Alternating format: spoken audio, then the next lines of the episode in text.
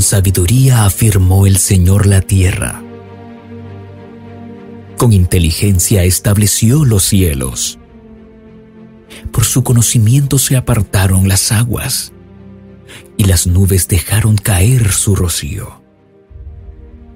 Hijo mío, conserva el buen juicio. No pierdas de vista la discreción. Te serán fuente de vida, te adornarán como un collar. Podrás correr tranquilo tu camino y tus pies no tropezarán.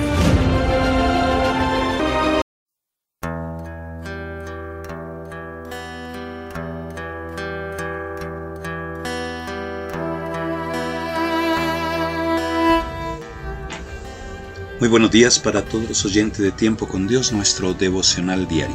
Hoy miércoles 9 de febrero de este año 2022. La palabra que el Señor trae para nosotros en esta preciosa mañana es tu justicia en mí. Y está basada en el Salmo capítulo 34 versículo 21.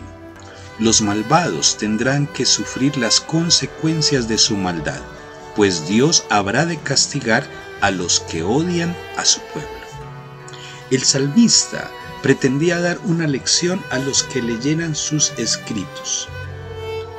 Y esto sería útil para la vida.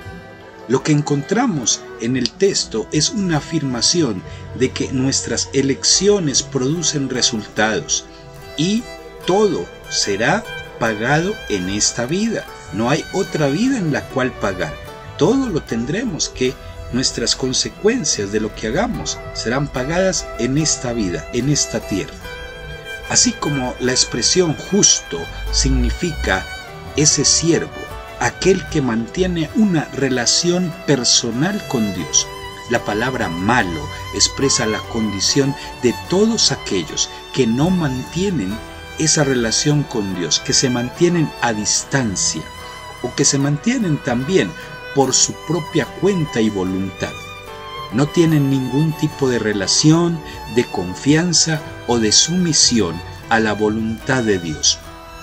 Todos aquellos que hoy en su corazón dicen, no tengo necesidad de congregarme, no tengo necesidad de ir a un lugar porque lo hago desde mi propia casa. Eso se llama rebeldía. Eso se llama hacer mi voluntad y no la que Dios quiere.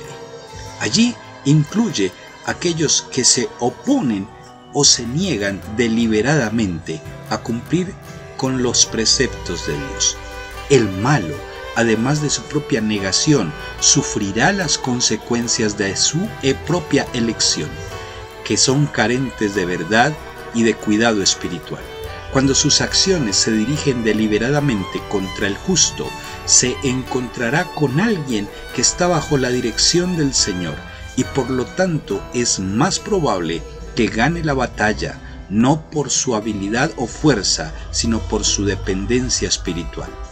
El amor de Dios no se limita a nada ni a nadie, solo refuerza el significado bíblico de que es el hombre el que se debe mantener con Dios y es el hombre el que por el contrario se mantiene alejado de Dios y Dios quiere acercarse a él.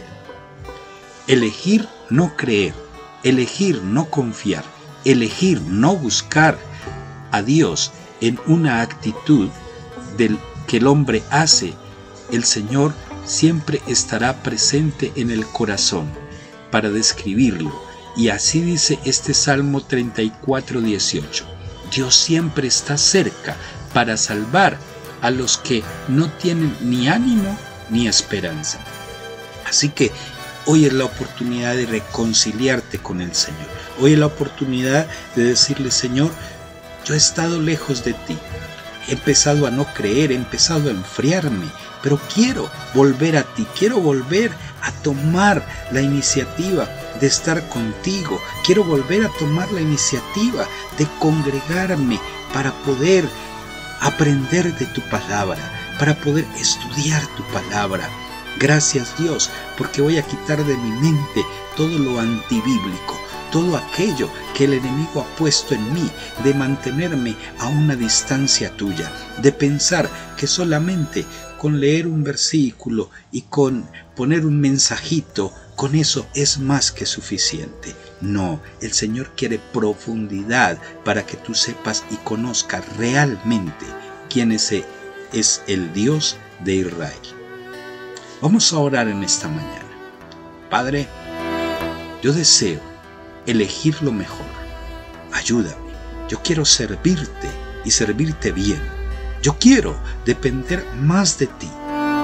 Yo quiero ganar esta batalla porque es una batalla en mi mente y en mi corazón, la cual me quiere mantener allí atado, la cual me quiere mantener en el confort y no me quiere dejar estar tomando tu palabra y ponerla por obra.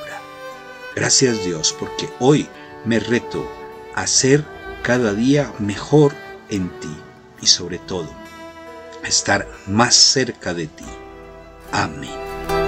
Amado y amada, somos Monte de Sion, Iglesia Cristiana de Restauración, ubicados en la calle 28H Sur, 12B15 Este, barrio Amapolas. Ahí está nuestra congregación y tenemos las siguientes reuniones. Presta atención. Día miércoles 7 de la noche, noches con el Espíritu Santo. Día viernes, inicio de Chabad, una ceremonia especial que te invito que no la pierdas. El día sábado 7 de la mañana tenemos y estudio bíblico, hebreo bíblico. Estamos allí introduciéndonos en lo profundo, nadando, como decimos, en lo profundo de su palabra. Y el día sábado a las 5 de la tarde tenemos la reunión de restauración, milagros y llenura del Espíritu Santo. Así que no te lo pierdas. Tienes planes para escoger en Dios. Y qué mejor que esos planes de Dios que son perfectos para cada uno de nosotros. Te bendigo en esta preciosa mañana. Declaro sobre ti bendiciones sobreabundantes y no olvides, comparte el devocional.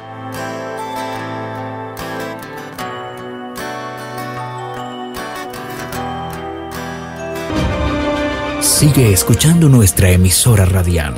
Creemos que es de gran bendición para tu vida. Dios te bendiga. Dios te bendiga.